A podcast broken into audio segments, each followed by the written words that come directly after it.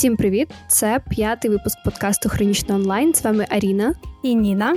І сьогодні ми поговоримо про те, що Twitter is dead, чи існують якісь площадки, які можуть слугувати йому заміною, або ж все ж таки Twitter мусить залишатись там, там де він є. Єй! Це було обов'язково, да? Обов'язково.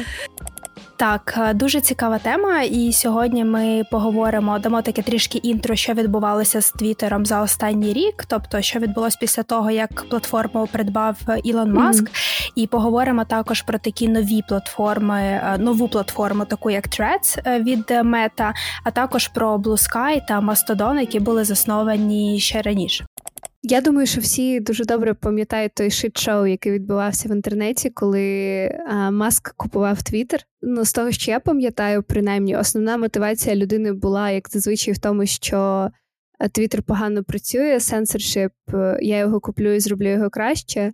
І майже фактично рік по тому Ніна казала, що здається, типу, фінальна фінальний acquisition був якого 20? Фінально оформили все 27 жовтня 22 року. Але ось якраз до речі, ми пишемо цей епізод в перший тиждень листопада. Тобто, фактично, ось щойно річниця, річниця була так. Тому можна так от поглянути на цей рік. Але Сам процес е, і розмови вони розпочалися ще в січні 22-го року, і саме тоді було типу дуже багато розмов про це. І мені ще тоді здалося, що це якось ніби нелогічно, те, що маск намагається Купити цю платформу, він ніби іншими технологіями займається, але потім я перестала шукати абсолютну логіку в його діях. І чесно, у мене цей рік це такий був рік розчарування в цій людині, яка колись там багато років тому мене захоплювала своєю інноваційністю і нетиповим поглядом на життя, технології підприємництва і т.д. Для мене загалом е, ця вся історія виглядала супер дивно, тому що е, це було для мене трошки схоже, знаєте, на такий е, маніакальний епізод, типу якогось розстройства, тому що на момент, коли він оголосив е, придбання площадки. А він намагався максимально форсувати події і казати, що він хоче чим швидше стати його власником, для того, щоб почати безпосередньо вносити якісь зміни, які він вважає доцільними. І таким чином він повністю пропустив процес due diligence, який мав відбуватись е, власне в процесі цього еквізішну. І пізніше я думаю, що ти пам'ятаєш, що він е, намагався вийти з цієї угоди. Так, так. Він почав е, причому аргументацію, яку він назвав, що для мене було дуже смішно. Це те, що типу Твіттер це наполовину фейкові акаунти і боти і він не хоче за це платити такі гроші. Але за рахунок того, що людина самостійно відмовилась від due diligence, тобто процесу, де власне ці всі історії аналізують, його фактично в примусовому порядку. Змусили, Змусили придбати так. платформу, так і він заплатив 44 мільярди доларів. Що е, дуже як, дуже Якщо багато. ви думали, що типу girl math це погано, і типу жінки тринкають гроші направо і наліво, просто подивіться на цю угоду сторіччя. Я думаю, знаєш, йому знадобилися тижні, щоб е, на Girl Mess собі розкласти цю угоду і зрозуміти, що він не переплатив. Так. Загалом, що відбувалося за цей рік? До речі, на Business Insider вийшла е, саме 27 жовтня 2023 року. Вийшла прикольна стаття, де прям е, розповідається про те, що відбувалося з Твіттером mm-hmm. щомісяця. Тобто, після Купівлі і так, зокрема, одразу в листопаді після купівлі маск звільняє е, багато людей з топ-менеджменту. Це і колишнього CEO, і Chief Legal Officer, і Chief Financial Officer. І далі ці звільнення вони тільки продовжаться, тому що коли маск придбав Твіттер, там працювало близько 7500 людей, mm-hmm. і зараз на цей момент там працює менше тисячі людей. І навіть писали, що він ну офіс був настільки великий, а людей стало менше, саме headquarters, mm-hmm. що маск в деяких кімнатах переоблаштував на спальні і житлові простори для своїх довірених осіб. Боже. Він також закрив представництво компанії і офіси в Гонконгу, Мексиці, на Філіппінах, в Африці. Mm-hmm. Загалом це такий, знаєш, як зекономити кошти, просто звільню купу людей. Так. І ну, і мені здається, він там почав вникати в ці документи і розуміти, що дійсно, можливо, в Твіттера не все е, там так класно.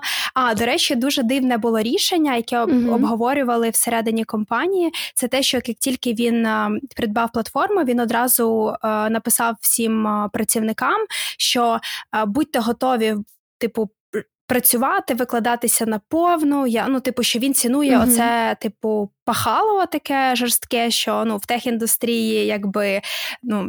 Не mm дуже котується, я думаю. Е, Загалом там було у нього було ряд якихось дуже дивних рішень, які він то приймав, то е, забирав назад. Це пам'ятаєш, як було що типу він сказав всю демократію народу. Чому ось цю е, галочку з блакитну чекмарк, mm-hmm. ось цей, чому його мають тільки там окремі акаунти? А якщо, наприклад, інші люди теж захочуть його мати, mm-hmm. і він зробив ось цей момент, що за 8 доларів на місяць будь-хто може собі придбати цю галочку. Але по суті, це ж давалося тільки верифікованим акаунтам, які ну людям, які якісь цінні думки висказували, або просто які були популярні, в яких mm-hmm. було багато фолерів. Тобто, це треба було якось заслужити активністю на платформі, а не тим, що могли купити всі. Ти пам'ятаєш цей момент? Звичайно, загалом, що мені було насправді дуже забавно, і що для мене було напевно першою ознакою того, що з цього моменту it goes downhill, і у нас починаються проблеми.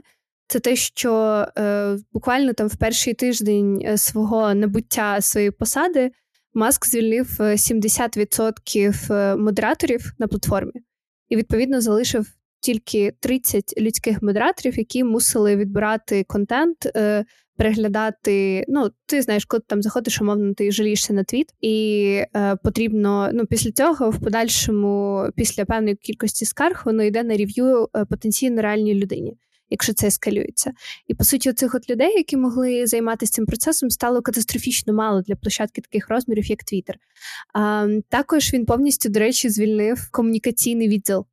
І це для мене було е, абсолютно парадоксально, тому що коли а, медіа почали йти в Твіттер за коментарями стосовно нових змін там в API, в ці всі історії з підписками і блюкчик-марками, то коли вони написали на там умовно pr.twitter.com, їм просто повідомили, що у нас більше не існує ні піарників, ні СВМників, да, нікого. Та це жах. Моє серце зараз просто розбилось. І це ж така сама історія, як було у Тесла і є, тому що в них немає комунікаційного відділу та піару. Mm-hmm. І коли медіа їм пишуть, там вони отримують автовідповідь з, по-моєму, навіть з емоджі е, пуп. Але до того просто ніби там отримували якийсь автореплай. І ось е, Маск він можливо не вірить е, в силу і потрібність піару, хоча дуже дарма. Хоча йому, наскільки... йому дуже треба. Йому дуже треба, та але бачиш, він всі анонси, всю комунікацію робить від свого імені. У нього 162 мільйона підписників mm-hmm. в Твіттері, і його аккаунт є досить популярним. Ну, скажімо так, це неортодоксальний вкрай підхід до е, комунікації як ключового стейкхолдера або там оунера компанії. Um, в принципі, я з того, що я бачу, його типу все влаштовує, але мені здається, що інколи.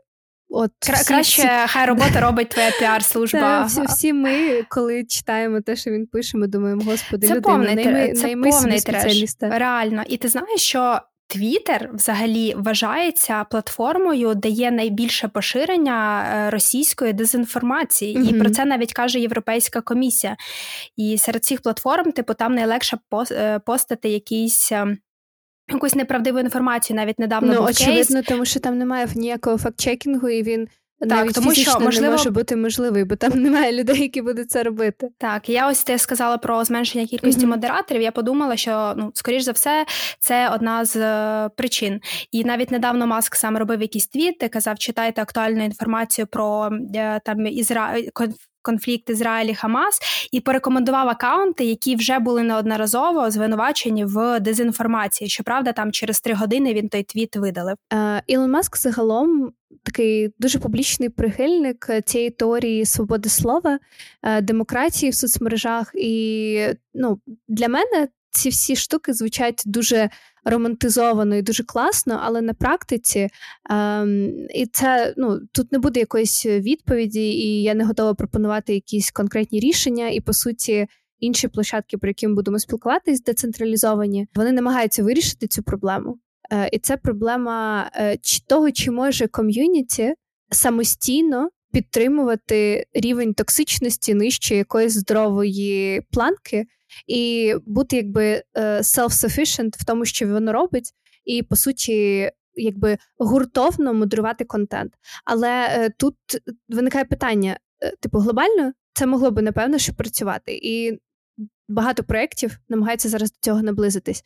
Про те, як ти зупиниш е, розвиток ком'юніті, якщо воно раптом починає, наприклад, радикалізуватись, як сам Ілон Маск. Ну тобто, е, зрозуміло, що у всіх можуть бути різні політичні погляди, але глобально ми розуміємо, що Маск наразі. Все ж таки стає все більше і більш радикальним в своїх висловлюваннях. І те, що ми говоримо, факт-чекінг, про це можемо взагалі забути, відповідно, якщо тільки ком'юніті це моніторить. Ну тобто мають бути люди, які типу зацікавлені в тому, щоб перевіряти інформацію. А якщо вони всі притримуються ем, цієї точки зору, яку підкріплюють хибні факти, навіщо їм перевіряти, чи це є так? Ну, типу, вони зацікавлені в тому, щоб ну, поширювати цю точку зору. Маск це така вже машина, яка комунікує без гальм, просто рухається і там щось інколи видаляє. Ну, загалом дуже непослідовний. І, до речі, після того, як е, він купив платформу, кількість е, денних активних користувачів знизилась на 11%. Насправді я думала, що ця цифра більша, бо дуже багато є розмов про те, що там бренди, рекламодавці, всі йдуть 85% рекламодавців відмовились від Твіттера. І насправді ці цілком логічно, чому, тому що якщо навіть доєднуватись до того, що ти озвучувала про е, купівлю по підписці цих блючек-марків, по суті, е, основна кількість рекламодавців вийшла саме після цього оновлення з Твіттеру, тому що купа ботів, купа фейкових аккаунтів е, просто була створена по підписці. Після чого вони почали публікувати різну діч, нібито від особи цієї реальної компанії. Наприклад, коли Nintendo перестав адвертайзити в Твіттері, це коли е, їм зробили аккаунт Nintendo of America з блючек-марком, де Маріо просто стоїть і показує середній палець, і там є е, 200 тисяч лайків на тому твіті. Oh. І по суті, вони ну, типу, люди, які відкривали стрічку. А є ще такий нюанс, що алгоритмічно твіти від blue check аккаунтів виходять в топ. І людина дійсно думає, тому що вона все ще оперує в тій реальності, що чекмарки отримують тільки реальні люди, реальні аккаунти, які там надали свої документи. І вона думає, what the fuck is Nintendo doing, умовно. І ще один кейс, який, до речі, дійсно сказався на е, сток вартості компанії, це Eli Lilly Company. Е, це компанія. Ну як ми всі знаємо, що в Штатах здебільшого охорона здоров'я це приватна історія, і е, оця конкретна компанія вона for profit створює інсулін. І вона поширює, ну якби продає інсулін там кому завгодно, там типу фармасі з лікарням, і ти вже по страховці свої приватні її купуєш. І хтось зробив фейковий типу верифікований аккаунт цієї компанії і написав: We are excited to announce insulin is free now. А інсулін е, коштує тип в Штатах там, здається, це жах. без страховки касар за ампулу, щось таке. Ну тобто безумні цифри. І там було багато законопроєктів, щоб це якось удешевити, бо це необхідно для життя. Але Point в тому, що valuation компанії впав на декілька десятків мільйонів доларів, і сток прайс впало після цього твіта. Хоча до цього твіта компанія не мала жодного відношення. Тому мені здається, нікого абсолютно не дивує, чому адвертайзити в Твіттері хоче мало хто, навіть якщо не зважати на етичність підтримки там Ілона Маска після його заяв про війну в Україні і тому подібне. Та ну кількість ось користувачів з бала там було більше ніж 250 мільйонів е, на день, а впала до 225. І такі цифри озвучила нова CEO компанії Лінда Каріно, яка виступала на конференції Code від Vox Media. І, взагалі, після того як вона там виступила, вона взагалі була хедлайнером цього івенту. Він проходив ось у вересні, по-моєму, і дуже багато медіа написало про те, що це було настільки провальне інтерв'ю, що людина взагалі не знає, що відбувається в компанії, їй ставлять конкретні запитання. Mm-hmm. А вона, типу, ну, в неї запитують там скільки користувачів наразі платформа має в день. Вона така, ну десь між 200 і 225 мільйонів. І насправді ці цифри показали. Люди просто порівняли і побачили одразу, що це падіння. І я теж е, дивилася це інтерв'ю. Е, чесно, мені здалося воно таким. Знаєш, трошки вона така зверхня, mm-hmm. ось ось в стилі маска, я б сказала, відповідає на якісь е, запитання. Ну, тобто, іде від е, тікає так mm-hmm. від відповідей. Дуже дивне мені здалося інтерв'ю, хоча вона, типу, аля була топ-спікерка на цій конференції. До речі, дуже класна конференція в плані спікерів, які там збираються, і медіа, які організовують там один одне з основних медіа це The Verge. Mm-hmm. А, От, але ця конференція, наскільки я там прочитала і дізнавалася, вона суто за запрошенням. Mm-hmm. От загалом проблем у Твіттеру дуже багато, але в основі всього, як мені здається, і рішення, які стосуються алгоритмічної видачі і всього решта, лежить в дуже простій історії. Компанії потрібно створювати профіт. Принаймні, з усього, що я ресерчила, Твіттер на протязі усіх років свого існування на жодному етапі, крім перших двох років, здається, не генерував якийсь суттєвий так, профіт. Так. Тобто, це майже ну вони виходять в нуль, грубо кажучи. І це пов'язано із тим, що кости компанії зростають. Кількість людей в компанії, кількість, скажімо так, е, дороговизна підтримки серверу, розробки і так далі росте. І єдине, єдине по суті джерело здобутку фінансів у них це були рекламодавці. Чому мені здається, ми ніколи не підемо від алгоритмічної системи, алгоритмічної стрічки, і чому, наприклад, Твіттер і схожі на нього площадки завжди будуть залишатись контроверсійними і токсичними, тому що вже неодноразово е, було доведено, що саме провокаційні респонси, реплаї до твітів або навіть самі твіти виходять завжди в топ. І Є теорія, що це зроблено навмисне для того, щоб підвищувати енгейджмент і підвищувати кількість цих якраз середніх е, monthly юзерів.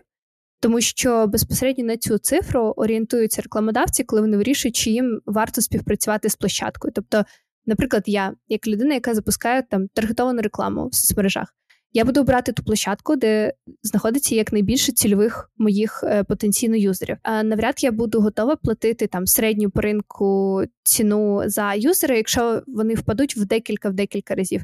І саме тому вони ніколи, на мою думку, не відмовляться від оцих провокаційних рішень, тому що кожен раз, коли ми бачимо якусь таку діч, ми підключаємось, ми заходимо, ми дивимося, ми коментуємо потенційно, але як мінімум, ми тим чи іншим чином енгейджимося з цим контентом. І якраз таки всі подальші площадки, які наразі намагаються так чи інакше вирішити проблему Твіттеру, ну особисто мій загальний консенсус, те, що ні Блюскай, ні Мастодон не зможуть в точності замінити.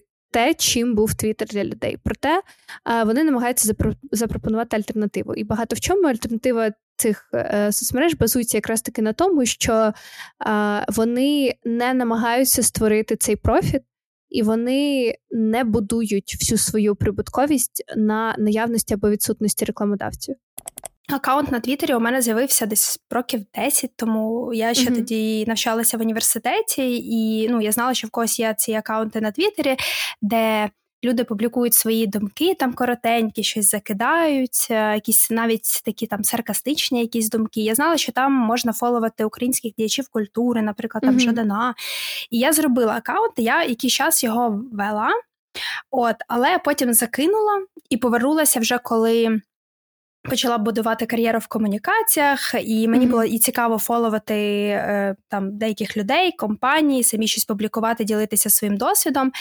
І наразі в мене є аккаунт в Твіттері, Я його трішки ну, активніше вела раніше. Зараз не веду суто е, з ось ідеологічних причин. Тобто я mm-hmm. його не видалила, але я практично нічого там не пощу. Е, єдине, що коли там їду на конференції і чую якісь класні інсайти, які ми хотіли би поділитися. Я розумію, що моя аудиторія в Твіттері це буде цінніше, ніж mm-hmm. моїм аудиторіям на інших платформах. Ну, по суті, я веду тільки там Інстаграм і LinkedIn.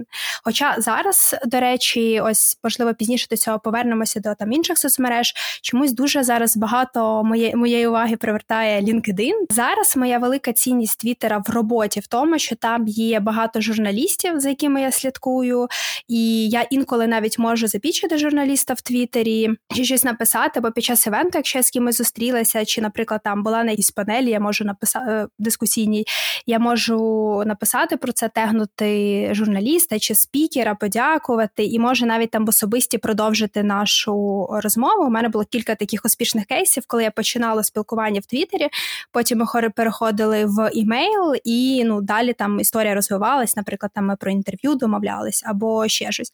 Але я втратила інтерес, якщо чесно, до цієї цієї платформи там дуже багато якихось контр... ну, Багато ну, токсику, типу, от да, реально багато токсику. Та. І я бачу зараз там ем, там Плачин або якісь такі mm-hmm. там українські активісти, медіа, вони е, збирають е, кошти, там донати через Твіттер, і це класно.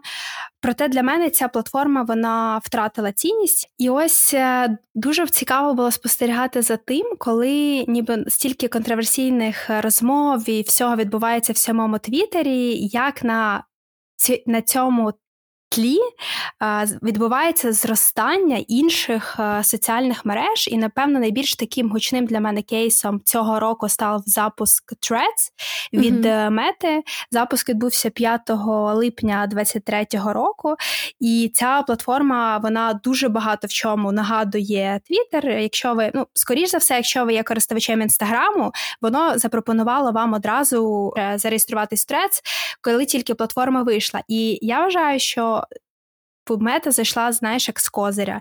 Просто ну, так. от вона мала цей козир да. в рукаві, тобто вона вже мала базу людей, які користувалися інстаграмом, і просто дуже легко і швидко перелила цю аудиторію в трец. Mm-hmm. Там за перші кілька годин а, зареєструвалися більше мільйона користувачів, а за чотири дні більше 100 мільйонів користувачів зареєструвалися на цій платформі, і наразі є 130 мільйонів. Е, і ось якраз говорить про те, що ну якраз був оцей буст на початку липня, коли платформа запустилася. Зараз е, ну, приріст користувачів не такий великий. І коли. Мета запустили трец. Ілон Маск написав їм листа про те, що вони запустили Copycat App, Типу, що він дуже схожий на Твіттер. І коли ви зайдете в сам застосунок, ви побачите, що дійсно ну там так само йде стрічка з текстами, які можна лайкати, перепощувати, ем, коментувати. Ось, але там є кілька нюансів, які звичайно відрізняють цю платформу від Твіттера. У тебе, до речі, є аккаунт в Threads? Звичайно, я якраз таки пішла дивитись, е, якою по цифрі людиною я там стала. Або ви ж можете подивитись, типу, коли ви приєднались до ТРЕЦ. 8 мільйонів 548 тисяч 460 Ось. А, Класно. Ні, я, до речі, я сказала за перші кілька годин вони мільйон, а я перепрошую, за які перші кілька годин 30 мільйонів користувачів так, долучились. Так, бо тому я, зрозуміла, типу, чому ти. Да, я зробила аккаунт типу, на протязі години, напевне, коли вони викатали трец, і то тільки тому, що е, часовий пояс відрізняється у Штатах і так. у нас, і я тільки очі розтулила тоді. Я пам'ятаю, тоді так неслося. Всі в інстаграмі в сторіс е, постали там свої акаунти в трес. Я теж вранці тоді залогінилась, подивилася, що це таке. Фан факт: в мене зараз в трес 132 підписники. Я не зробила жодного допису там, я просто зареєструвалася. Ну і, і це ти уявляєш собі, наскільки сильно це приваблює усіх людей, які робили щось, якийсь контент на площадці, якщо по суті, мігрувати своїх фоловерів от настільки просто. Це був насправді геніальний мув. І ну, для мене ця вся історія зі Threads почалась з того, що я вирішила е, запостити м, пост про те, що твіт, типу, там такий надгробок е, з е, лого Твіттеру. І чувак, який дуже радісно з лого Threads над цією могилкою стоїть. І це призвело мене до е, маленького viral момент, там, типу, зараз півтори тисячі лайків. І здається, The Village включила цей пост. Типу, Точно, в... точно! Ну, ти сілеба, капець. Е, і це все. По суті, це все, чим я е, відрізнилася в трец, і потім я особливо я там тільки читаю, по суті. бо... Але ти читаєш трец. Як часто ти заходиш так. в трец? Ну, е, я би, е, ну, зважаючи на той факт, що вони нарешті додали оцю історію з можливістю читати тих, кого ти фоловиш, тому що ключовий, ключова критика, яку отримали трец на самому моменті запуску, була в тому, що стрічка видавала виключно за якимось своїм власним алгоритмічним, невідомо яким принципом е, пости від людей, яких ти не фоловиш, від людей, які потенційно тобі не цікаві багатьох багатьох людей це харило, але наразі, е, по-перше, це був дуже хороший момент для брендів е, отримати ці свої viral moments, тому що все ж таки те, з чим добре енгейджились, на початку видавало абсолютно там всім за якимось принципом користувачам. І можна було привернути увагу людей, отримати по суті безкоштовні охоплення, чим багато хто скористався. І наразі у них є вкладка тих, кого ти фоловиш в трец, і ти можеш конкретно подивитись е, стрічку сформовану виключно з тих людей, на якого ти підписаний. І повертаючись типу, да, до цих кількості, а скільки в тебе підписників трец? 371. Oh my God! І це був всього один пост? А, е, Я там щось ще запостила в той день, але воно mm-hmm. не не набуло такого, такої уваги. Але та, ну, можна два пости, щось таке.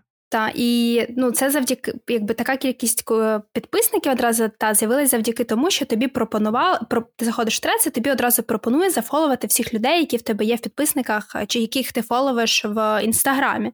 І я собі подумала про те, що Боже, у мене зайняло більше 10 років, щоб у мене в Твіттері було 299 підписників, а в Threads 132.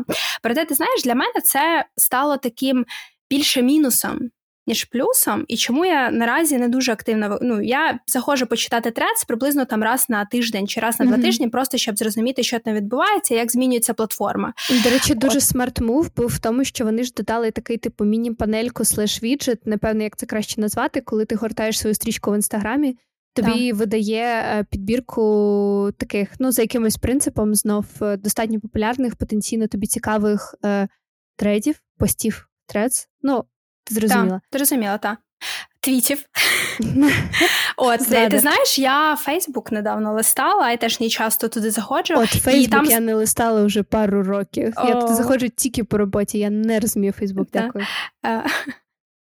І зараз такий, типу, було б смішно, якби така Аріна, Аріна мені сказала. Ні, Ірина така каже мені, типу, я кажу, я зайшла в Фейсбук ось недавно, і Ірина така, окей, бумер. Та-та-та. Я стрималась, я не хотіла. Дякую, цього дякую, я це дуже ціную.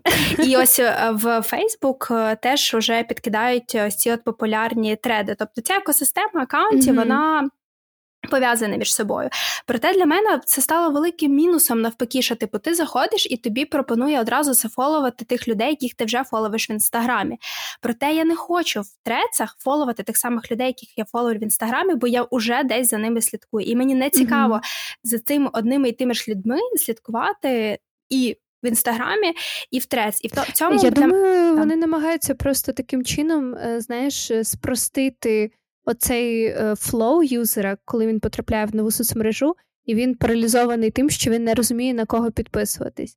Тобто, перш ніж, ну, якщо ти пам'ятаєш, як е, в тебе виглядав процес е, доєднання до Тіктоку, і тобі було щиро незрозуміло, що це за е, рандомний контент ти отримуєш себе в стрічці. Тобто є цей період акліматизації, коли ти знаходиш, що тобі цікаво, алгоритм розуміє, що тобі цікаво. І я думаю, що це рішення активно пушити, підписуватись на тих, кого ти вже знаєш, було змотивовано в першу чергу саме цим. Так. І водночас я би хотіла, знаєш, під мати можливість пошуку trendy now, типу як в Твіттері, знаєш, типу mm-hmm. актуальні теми, або пошуку по темах, або пошуку по гештегах. А, ну, Крім того, що я там зафоловала якісь акаунти тих людей, яких я вже і так фоловлю, я ще там пошукала медіа або журналістів, які мені цікаві, але я помічаю, що може медіа і ведуть ем, трец. Та, щоб отримувати mm-hmm. цю аудиторію. Проте я так е, походила по акаунтах там людей, які мені цікаві, і я бачу, що в когось там допис був, знаєш, типу там тиждень тому, 10 тижнів тому, ось воно не дуже активне. І для мене це міну, ну, це це незручно, що ти можеш тільки знайти конкретні акаунти, але ти не можеш mm-hmm. по знайти там якісь теми. До речі, на трецах немає, на відміну від Твіттера, у трецах немає е, можливості надіслати повідомлення. Угу. І це теж не дуже, на мій погляд, прикольно. І, до речі, ні в Blue ні в Мастодоні я теж не знайшла такої можливості. Тобто, Твіттер все ж таки, зважаючи на те, що ця платформа уже їй там 19 е, Наступного року буде 19 років, та тому що Твіттер запустили в а ні, в 2006 році Твіттер запустили. Тобто, окей, типу там 17 років платформі. Ну цим новішим платформам треба все ж таки деякий час дійти, щоб mm-hmm. сформувати ось цей найбільш ем, зручний і потрібний для користувача функціонал. Великою мірою, скоріш за все, цей необхідний для нас функціонал буде доданий пізніше, тому що. Е, ну, У мене є дуже сильна підозра, що Threads запустили от безпосередньо на фоні піку скандалів з маском і з Твіттером, тому що їм потрібно було показати якийсь MVP того, е, що люди вже зможуть з чим взаємодіяти, перш ніж це зробив якийсь інший тех-гігант, який не мета. До речі, за аналітикою Insider Intelligence прогнозують, що до кінця року в Threads буде 23 мільйони щоденних користувачів в США. А у Твіттера буде 56 мільйонів. Тобто, ну досить швидкими темпами дійсно вони ось їм дуже допомогло одразу йти на конкретну базу користувачів, які вже є в інстаграм. Наразі це достатньо свіжа новина, і можливо вони якось змінять своє рішення або якось модифікують цю історію, мета більше не буде е, допускати розміщення таргетованої реклами в межах ЄС, так як вони не пройшли якийсь процес комплаєнс із цим пов'язаний.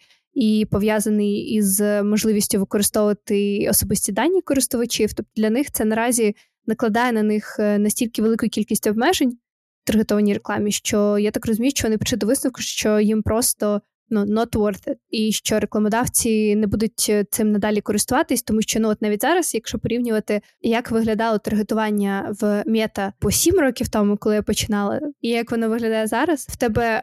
На території Європи значно менше опцій параметрів для таргетування ніж раніше, тому що ці дані більше не дозволяють по дефолту збирати у користувачів. І у відповідь на це мета викатила попередню інформацію про те, що вони хочуть зробити користування своїми апками на території Євросоюзу платними по підписці. Банально навіть кости утримання серверу. Е, для і підтримки, в принципі, функціонування площадки для такої гігантської кількості людей це дуже багато грошей.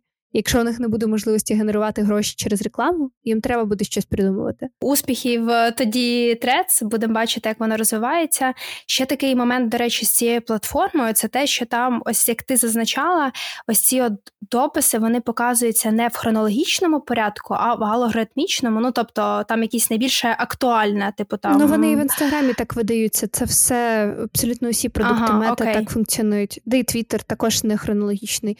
Зараз дуже мало соцмереж, де які зберігають е, хронологічний формат видачі постів, тому що на протязі років, незважаючи на те, що ми всі дуже сильно на це жаліємось.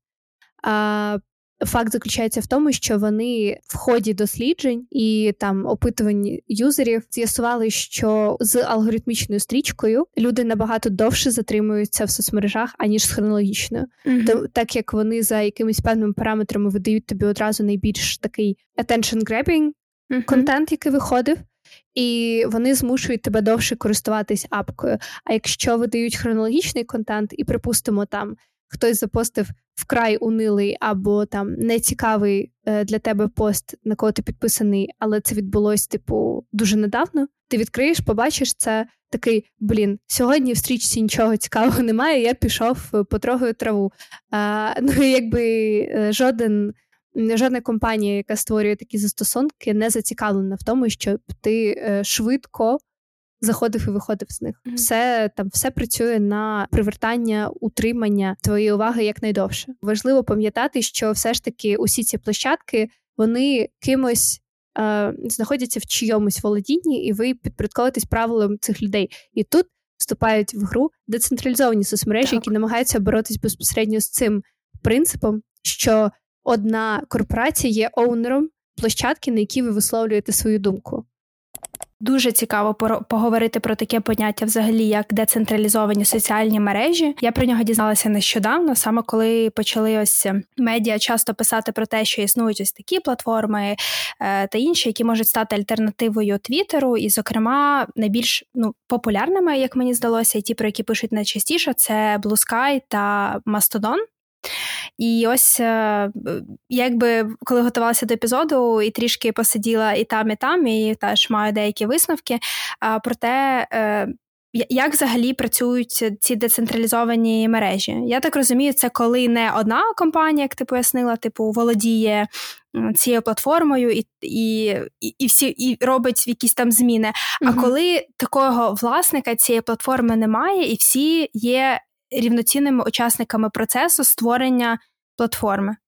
Е, Ну, я би сказала, що не зовсім так, бо саме по собі платформа, тобто безпосередньо інтерфейс, тобто платформа в даному випадку це по суті там сервери, які відповідають за хостінг інтерфейсу, аплікації, те, через що ти безпосередньо будеш браузити цей контент. Але контент і юзери, і їх аккаунти знаходяться на privately owned серверах, тобто по суті, є якби частина, і, і знов тут важливо сказати про те, що я можу зараз не говорити херні, я не експерт, але це те, що я розумію про те, як це працює.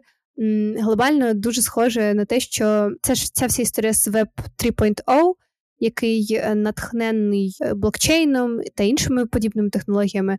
Тобто є частина потужності, яка відповідає за хостинг такої типу оболонки, де існує там, типу, твоя можливість безпосередньо зареєструватись, ну, яка хостить.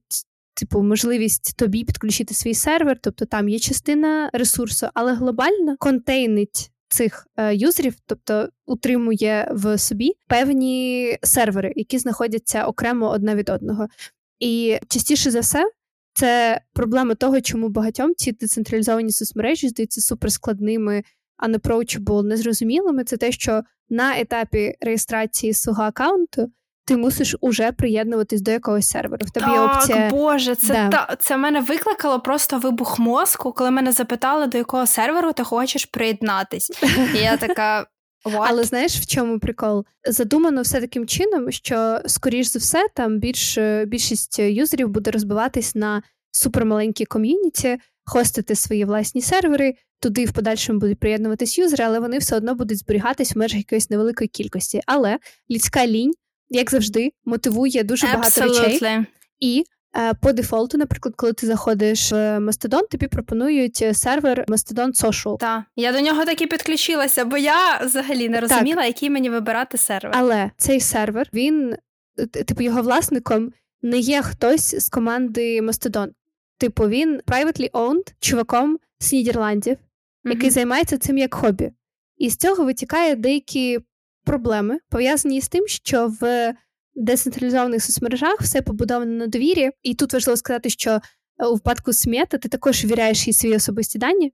Проте мета, хоча б якось намагається змусити відповідати певному комплаєнс процесу, зберігати дані користувачів там певним чином. Так, ми всі знаємо, що там були витоки, певні даних і так далі. Але ми, хоча б ну окей, існує ілюзія, ілюзія безпеки що компанія пройшла там якісь типу сертифікації security, вони не будуть місхендлити твої дані. У випадку з мастодонтом тобі треба розуміти, і тобі надають це, цей дисклеймер на початку, що оунер серверу, тобто його власник, людина, яка платить е, за за те, щоб до серверу підключалась певна кількість, там робила на нього запити, відповіді і так далі, людина платить. Або ж вона там купила свій власний сервер один раз. Вона або підписку платить, або у нього у неї тільки кости, вона там сісадмін, і вона це все цим займається. Так от, грубо кажучи, існує чувак в Нідерландах, який е, до чийого серверу ти підключилась, і він бачить абсолютно все, що ти робиш. Тобто всі директ меседжі, які ти відправляєш. Всі... А там не можна директ меседжі відправляти. Ну, я не знайшла такої можливості. Мастодонті, ну, здається, так. ну окей, плюскай або мастодонт, whatever. в одному з них це можна робити, а працюють вони за схожим е, принципом. Хоча, до речі, Blue пропонує свої сервери, якщо тобі впадло підключати власний. В Мастодонті, наприклад, ключовий цей Mastodon Social – це приватна особа. І коли, наприклад, е, з ним контактувала журналістка, щоб дізнатись е, ці всі нюанси стосовно зберігання даних, вона у нього питає: Слухай, товариш, а ну, мої якби дані там дата народження, ім'я повне там, типу, Е, мої DMs і так далі, вони якби тобі доступні, ти можеш їх переглядати, ти їх бачиш. Він каже: Ну так. Типу, він каже, але ти не мусиш хвилюватись, бо мені не цікаво, тому я туди і не дивлюсь. Це мені треба відкрити, типу, декілька сотень гігабайтів даних і щось там шукати. Але коли твоя приватність е, будується на тому, що якомусь чуваку просто впадло їх передивитись, це ну не звучить переконливо. Ну, Це і не переконливо, якось не зовсім звучить сек'юрно. Е, от наразі в ну Мастодон це не така вже й нова е, мережа. Вона була заснована в 2016 році. І вона має наразі 8,1 мільйонів е, користувачів mm-hmm. загалом, проте активних користувачів в день там 1,8 мільйона, плюс-мінус стільки ж, скільки і в Blue Sky. Ну, з Твіттером mm-hmm. взагалі складно порівняти такі цифри, але що цікаво, вони тримають, е, показують цю от аналітику, скільки у них є користувачів е, в відкритому доступі. І там прям такий, типу, ось графік, де кількість користувачів зростає, і в них така є так позначка, що там жовтень 2022 року. Маск купив Твіттер, і далі все пішло так вверх, вверх, вверх, вверх. Е, ну, я... Говорячи, наприклад, про Blue Sky, це ж в принципі внутрішній проєкт Твіттеру. Так, тобто так. я не знаю деталей стосовно того, як саме це було. Тобто, чи були ресерчери з команди безпосередньо Твіттеру, чи вони е, наймали цю експериментальну команду окремо, але в будь-якому випадку про нього неодноразово згадував і кофаундер Твіттеру, і вони профінансували цей проєкт. І по суті, це був для них просто експеримент, який стосувався того, типу, як працюють децентралізовані соцмережі, так. як би це могло існувати приблизно в стилі Твіттеру. Але вийшло так, що згодом вони закинули цей проєкт і дали йому е, розвиватися самостійно. З того, так. що я розумію, там наразі є якісь е, стейкхолдери, але вони не пов'язані з Твіттером mm-hmm. напряму. Та давай тоді про Sky тоді поговоримо, бо він такий ближче стоїть до Твіттеру, саме так, тому що ти сказала, що цей кофаундер Твіттеру Джек Дорсі він був і кофаундером Sky mm-hmm. і розробляв цю платформу. До речі, всі ми знаємо, що Sky можна зайти тільки по інвайту. І всі думають, Та, може що... хтось не знає, але тепер так, ви знаєте. Дуже багато хто має якусь якесь таке дивне хибне враження, що це створено для того, щоб ну, безпосередньо створити якусь мініму ексклюзивність і якби навести якийсь, знаєте, такий типу шарм загадковості навколо площадки. Але насправді причина цього не дуже практична і пов'язана із тим, що в першу чергу так як Blue Sky дозволяє доєднуватись до своїх серверів, якими конкретно володіє, які хостить компанія, вони просто не здатні підтримувати велику кількість користувачів. Тобто для них приток там. Припустимо, там 20 тисяч юзерів на місяць, це вже важко, це вже типу навантаження на систему. І тому всі ці інвайти і період генерації цих кодів це все ж таки пов'язано з підтримкою системи як такої. Е, і можливістю нарощувати її потроху, бо є питання знов і модерації, і контенту, і якихось е, нових е, функцій, які вони анонсували, але не впровадили. Таких mm також дуже багато насправді. А ще я читала про те, що теж фаундери розповідали, що ще одна з причин, чому вони роблять це за інвайтами, вони хочуть органічно нарощувати mm кількість користувачів, щоб це, наприклад, не хтось там зробив аккаунт заради аккаунту, чи хтось зареєстрував 5 аккаунтів, чи якась там е- ботів позаводив. mm А щоб це були дійсно реальні мотивовані люди, які готові там зайти, готові заморочитися тим, що в принципі знайти цей інвайт десь. І коли я почула про ці інвайти, взагалі, в мене був такий, знаєш, типу вайб, це що, якийсь Clubhouse? Ти пам'ятаєш цей е, Звичайно. просто. Е, я мес? пам'ятаю, як я працювала тоді в аутсорсі, і як мене мій CMO е, на той момент е, активно дуже переконував про те, що Clubhouse це майбутнє, нам треба терміново йти yeah. для своїх проєктів, робити контент в Clubhouse, бо це, типу, однозначно щось, що взлетить. Я пам'ятаю свій скепсис, цілком обґрунтований. І хочеться сказати, де вони є зараз. Хочеться сказати колишньому Сімо привіт!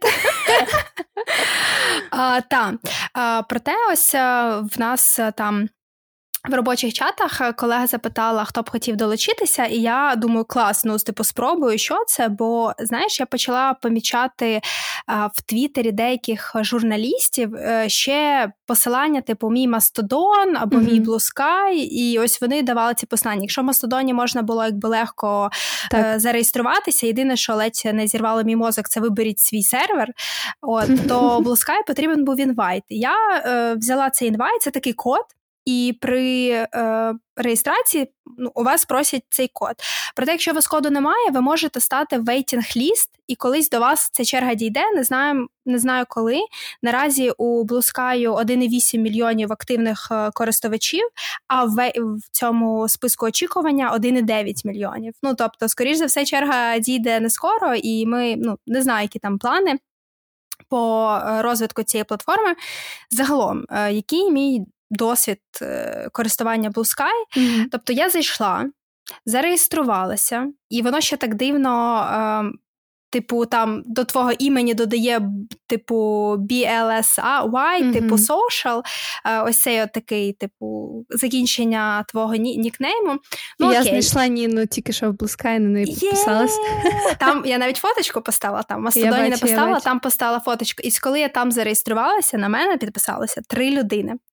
А, от, І я почала, ну, типу, сьорчити, кого підписати, і знову ж таки, це було складно, тому що воно мені пропонувало конкретні аккаунти ем, ну, зафоловити. Тобто там є е, дві такі. Вкладки, типу, що що відбувається взагалі, типу, що обговорюють, і що ви там постять ті люди, яких ви фоловите. Mm-hmm. А так як я ще нікого не фоловлю, то мені було складно. Я зафоловила якісь там а, медіа, які були по типу York Times і ще інші. І мені запропонувало зафоловати Ніла Геймана, письменника. Я думаю, mm-hmm. ну окей, зафоловлю його.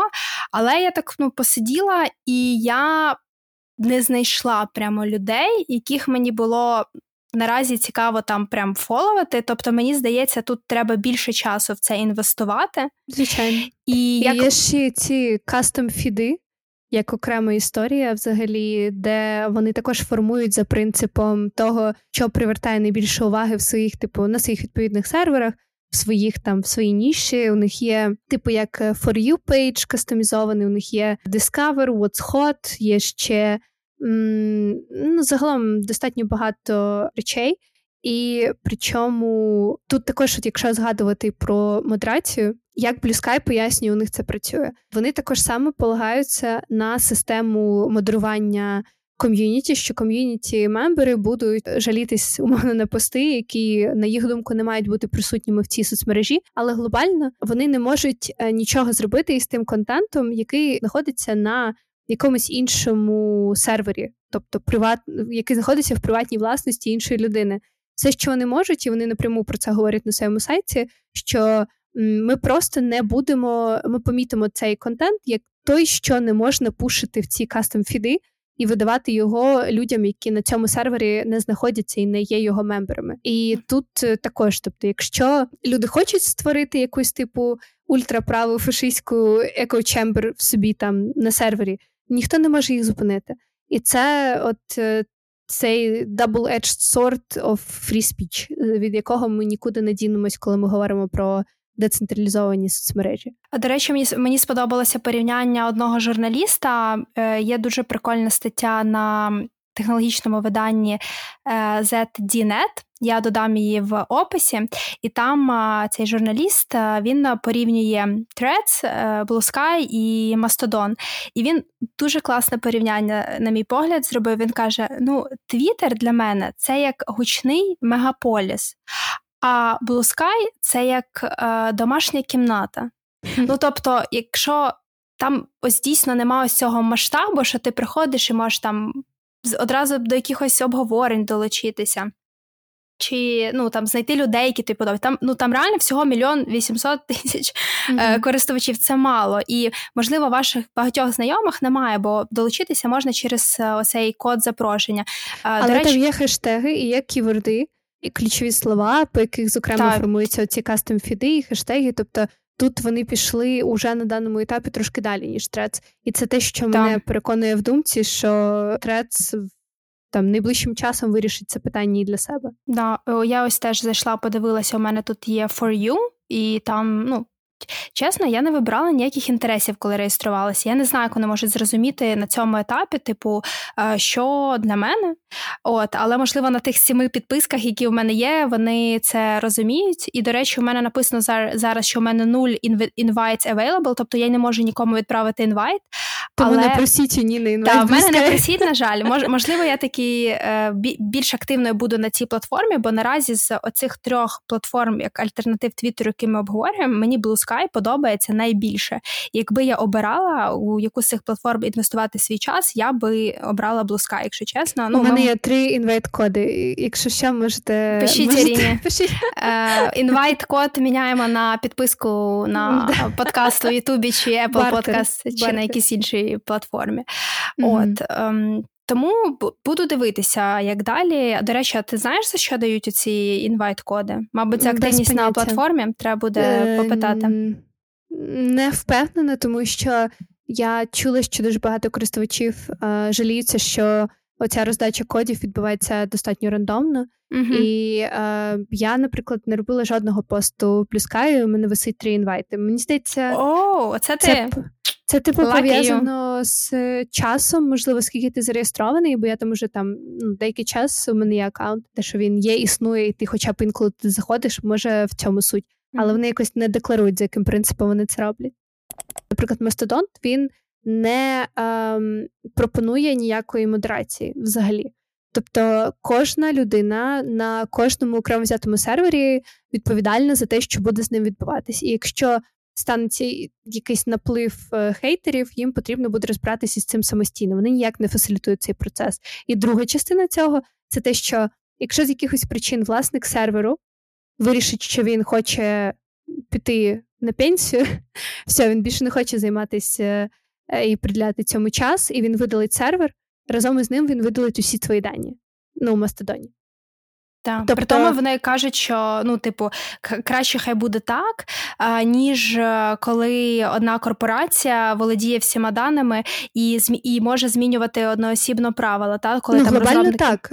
Я в принципі з цим згодна, але ти ж розумієш, що е, від того, як саме буде демонструватись цей контент, це також типу залежить від розробників тієї чи іншої платформи. Тобто алгоритм, який придумав там Blue Sky для кастомних фідів, він також їм належить. Але він дійсно, ця вся історія з децентралізацією для тих, хто дуже сильно переживає за свій контент, і за те, що потенційно він може зникнути, або площадка м, забанить твій контент, вона дає можливість тобі взяти, створити власний сервер і робити на ньому все те, що ти хочеш. Вони побудовані по системі федеративній. Це називається федеративна система. Це коли кожен сервер може комунікувати з іншим, юзери можуть коментувати вільно контент, який знаходиться на інших серверах, виключно за допомогою там, типу, за, за своїм юзернеймом. Тобто ти можеш якби прийти, подивитись, проінтерактити, але ти не впливаєш на те, який контент дозволяє або забороняє людина на тому сервері, з яким ти наразі комунікуєш. Та і тут е, ще теж перевага в тому, що ти, якщо, наприклад, на одному сервері вів якусь там свою активність і mm-hmm. робив там робили там дописи. Загалом, якщо ти захочеш поміняти цей сервер, ти всі ці свої дані можеш з собою забрати. І натомість, якщо ти вирішила піти з Твіттера, Ну, то mm-hmm. ти втрачаєш будь-які дані, всі контакти. Ти видаляєш аккаунт, і в тебе немає зв'язку з цими людьми, е, з твоїми там підписниками, взагалі нічого mm-hmm. не лишається. І ніби як перевага ось цих децентралізованих мереж ще й тому, що ти можеш мігрувати з оціма всіми даними, історією, вона зберігається. Хоча мені наразі складно це зрозуміти, це такий технічний момент. Ну, це за умови, що ти власник е, свого серверу, з того, що я розумію. Mm-hmm. Тобто, е, наприклад, Blue Sky планує це фасилітувати із своїми серверами також, але наразі ця функція не є доступна, тобто вони ще її не змогли впровадити. Можливість міграції, наприклад, ти приходиш, ти зареєструвалась там на якомусь дефолтному сервері Blue Sky, згодом зробила свій, ти хочеш перейти. Поки що наразі, з останнього, що я бачила, твоя єдина опція це написати в своєму старому аккаунті, що любі друзі, я переїжджаю. Але вони пообіцяли реалізувати цей функціонал. Просто поки що як є. Давай ще трохи про Мастодон поговоримо. uh Мені сподобалось, коли я типу, реєструвалася, там у них на сайті написано, що це соціальна мережа, яка не продається. А як Зразу... тобі ці всі правила, які треба було? Ні-ні, ні мамонти ці маленькі намальовані, типу ага, на та, та. реєстраційні, це дуже смішно. Так. І мені сподобалось, що ти там, коли підписуєшся, ти приймаєш. Ну, тобто, треба обрати цей сервер. Е, sorry, uh я я в цьому не дуже тямлю. Е, І я взяла ось цей Mastodon Social, яким володіє. Е, користувач з Нідерландів, як ти сказала. Ну, начебто Нідерланди, щось таке так. Але мені сподобалося, що там, типу, такі е, правила одразу, що на цій платформі ніякого сексизму, расизму, гомофобії, типу, ніякого хейт-спіч. І я сподіваюся, що люди цього таки дотримуються, бо це. Ну, але ж ти розумієш, що це на рівні рекомендації. Так, типу. так. Ну цікаво просто, а вони взагалі чи якось це модерують? Хто це модерує? Ну, я розумію, власники оцих серверів. Так, е, це... Ну, Мастодонті так. Там... Блюскай, начебто, вони кажуть, що вони планували мати якусь кількість е, людських модераторів, але знов повертаємось до того, що вони можуть виключно помітити контент як непригодний для того, щоб його просувати.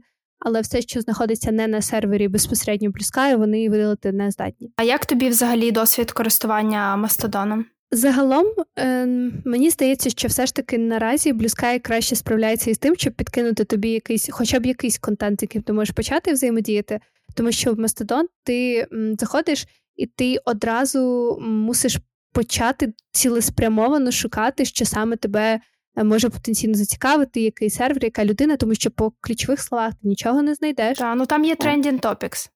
Ну, хіба що трендінг топіки, так.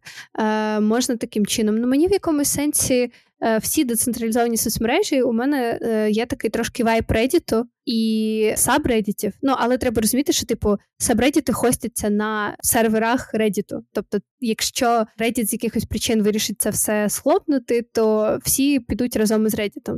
І вони всі підпорядковуються все ж таки м, глобальним правилам платформи. Але це, якби знаєш, така більш е, форма, напевно, Reddit для мене. І я скажу так: концепція загалом всього, що ми обговорювали, мені подобається. Е, мені подобається ідея того, що ком'юніті мусять самі фільтрувати, що в них відбувається, е, впроваджувати свої правила і так далі. Але з досвіду користування Reddit і розумінням, що частіше за все Якщо якийсь ком'юніті стає супертоксик, модератори, ну у кожного сабреддіту є свій набір модераторів. Модератори в якийсь момент просто не справляються, і за умови, що там відбувається щось дійсно небезпечне, це ескалюється до рівня Reddit, і цей сабреддіт просто закривають. У випадку з децентралізованими соцмережами, і тут уже, якби самі вирішуєте, це добре чи погано, ескалювати нема куди. Це є ваша історія, це є сервер, який, у якого є свій конкретний власник, і світогляд цього власника безпосередньо буде впливати на те, що там буде відбуватись. Тобто, воно якби, начебто, ми і відійшли від такого марновладства, але в той самий час тобі треба сильно постаратись для того, щоб бути дійсно незалежним в тому, що ти робиш. Якщо ти заходиш, робиш свій сервер, і ти готовий вкладати в це сили. Звичайно, в тебе є більше, е, на мою думку, влади над тим, що ти робиш і що ти говориш, аніж в інших соцмережах. Але якщо ти підключаєшся до чужого серверу, ти по суті ставиш себе майже в ті ж самі обмеження, які ти маєш на інших площадках. Тут хвилинку реклами хочу вставити. Якщо ви не знаєте, як працює Reddit, чи хочете дізнатися більше про цю платформу, ми з Аріною записували вже епізод про Reddit. Це епізод так. номер два, тому можете прослухати. А якщо на Мастодоні я, наприклад, хочу створити свій сервер, Хоча як би складно це mm-hmm. не звучало.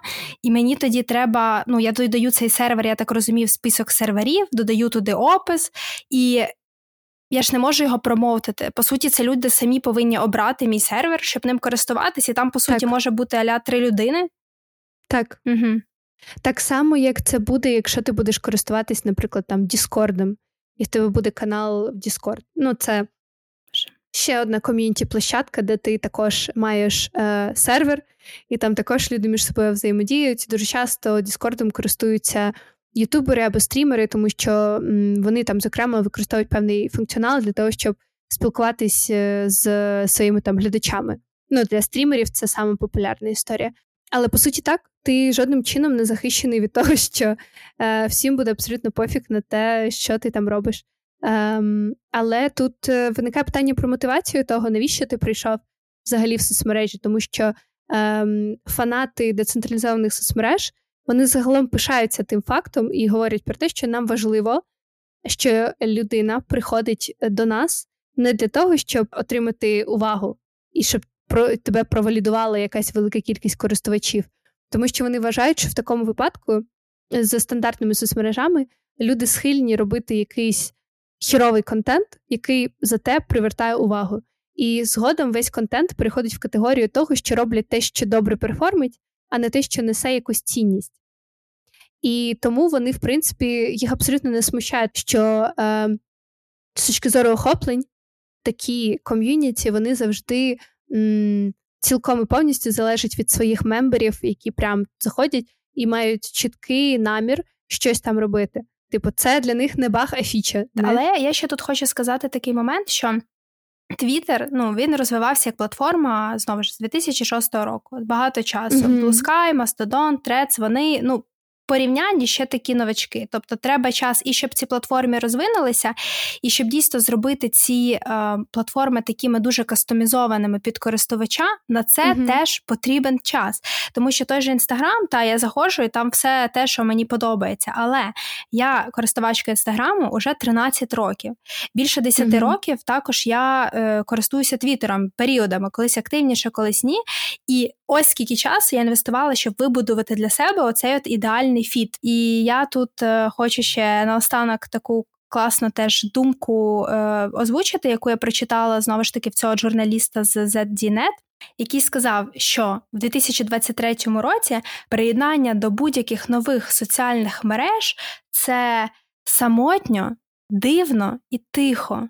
І це реально так, коли ти починаєш mm-hmm. налаштовувати цей, ну це це настільки дивно, вибирати ці інтереси, під, підлаштовувати цей аккаунт. Вихід зони комфорту. От я я не готова віддавати купу свого часу на те, щоб це налаштувати. Ну тобто, це має бути якась дуже велика цінність для мене, щоб я цим заморочилась. І я ще хочу тобі поставити таке запитання. Ось е, зараз ну, типу, є. Крім ось цих е, платформ, які ми обговорили, є багато інших, просто не таких е, там популярних. Про них ну не так часто пишуть різні видання чи їх згадують. Е, І як ти думаєш, ну от цей ринок та де є великі гравці, які на цьому ринку вже давно, і ринок соцмереж він ніби як поділений, і там. Бувають якісь нові соцмережі, але їхня доля цього частка цього ринку вона дуже маленька. Mm-hmm. Як ти думаєш, чи є шанс, що ще таки якась типу нова соцмережа посяде місце в цьому пантеоні е, соцмереж? Mm-hmm. І якщо так, то що би мало бути такою, знаєш, як типу deal-breaker, ну такою якоюсь mm-hmm. такою ключовою штукою, яка би дозволила цій соцмережі завоювати велику частку користувачів? Мені здається, що це цілком можливо, але за умови, якщо нова соцмережа зможе закрити ту потребу, яку наразі не адресує жодна з існуючих.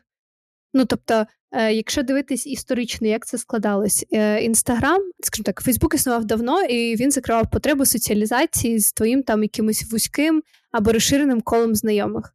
Бо ну до цього, по суті, що ти добував би імейл людини, тобто чи номер телефону створило... дивився в довіднику. Так, це створило цей саме нетворк. Як ж це? Це social network, чи як там фільм про Фейсбук.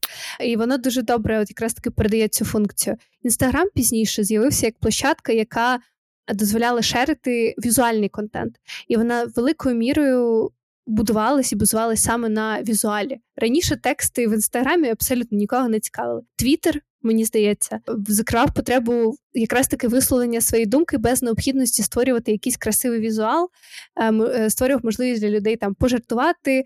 І при цьому зробити це якраз таки не на коло знайомих, а навмисне анонімізувати цей процес і, типу, позбавитись того, що хтось буде, що це будуть твої типу близькі знайомі бачити. Воно конектило тебе з широким колом людей. Reddit про ком'юніті, Жорж, жорстко суто про ком'юніті.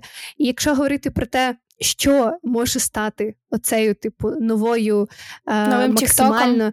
Та максимально за ну, а TikTok, відповідно, там шорт формат відео е, контент. Е, який також ніде не прижився, а потім уже Reels його адаптували під Інстаграм, коли зрозуміли, що це те, що покоління ADHD е, обожнює, чого воно хоче. Тобто, певно, що треба визначити якраз таки нову потребу, яка от наразі у абсолютної більшості людей є е, задача, яку не закриває жодна соцмереж. Я на ходу, напевно, що не зможу щось таке придумати. А якби і могла, я би не сказала, тому що я би пішла її робити. Так, давайте будеш робити, а мене запросить, щоб я очолила відділ піару. Обов'язково. До речі, ти знаєш, яка з відомих сьогодні взагалі соцмереж, оцих от найбільш популярних, яка є найдавнішою? Е, мені здається, що Фейсбук і Ютуб найстаріші, ні? Добре, я тобі підкажу.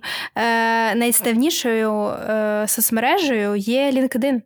Заснований oh. ще в 2002 році. Ти уяви. О, прикол. А Фейсбук який здається, 2005 2006? 2004 заснований, в 2005-му mm-hmm. там він він став не за Фейсбук, а Фейсбук, і вже mm-hmm. почалася ця історія успіху. Ну, виходить так, що LinkedIn самий живучий з усіх. Так, але LinkedIn, дивися, він теж закриває потребу специфічну, як ти кажеш, так, так, пошуку. Так. Ну, професі... Це про професійне ком'юніті, mm пошук роботи. Сподіваємось, що наша дискусія про децентралізовані соцмережі і всім, хто намагається кинути виклик Твіттеру, була для вас цікава. Дякуємо, що були з нами. Почуємося у наступних випусках. Дякуємо, що слухаєте, ділитесь фідбеком. Нам це дуже цінно.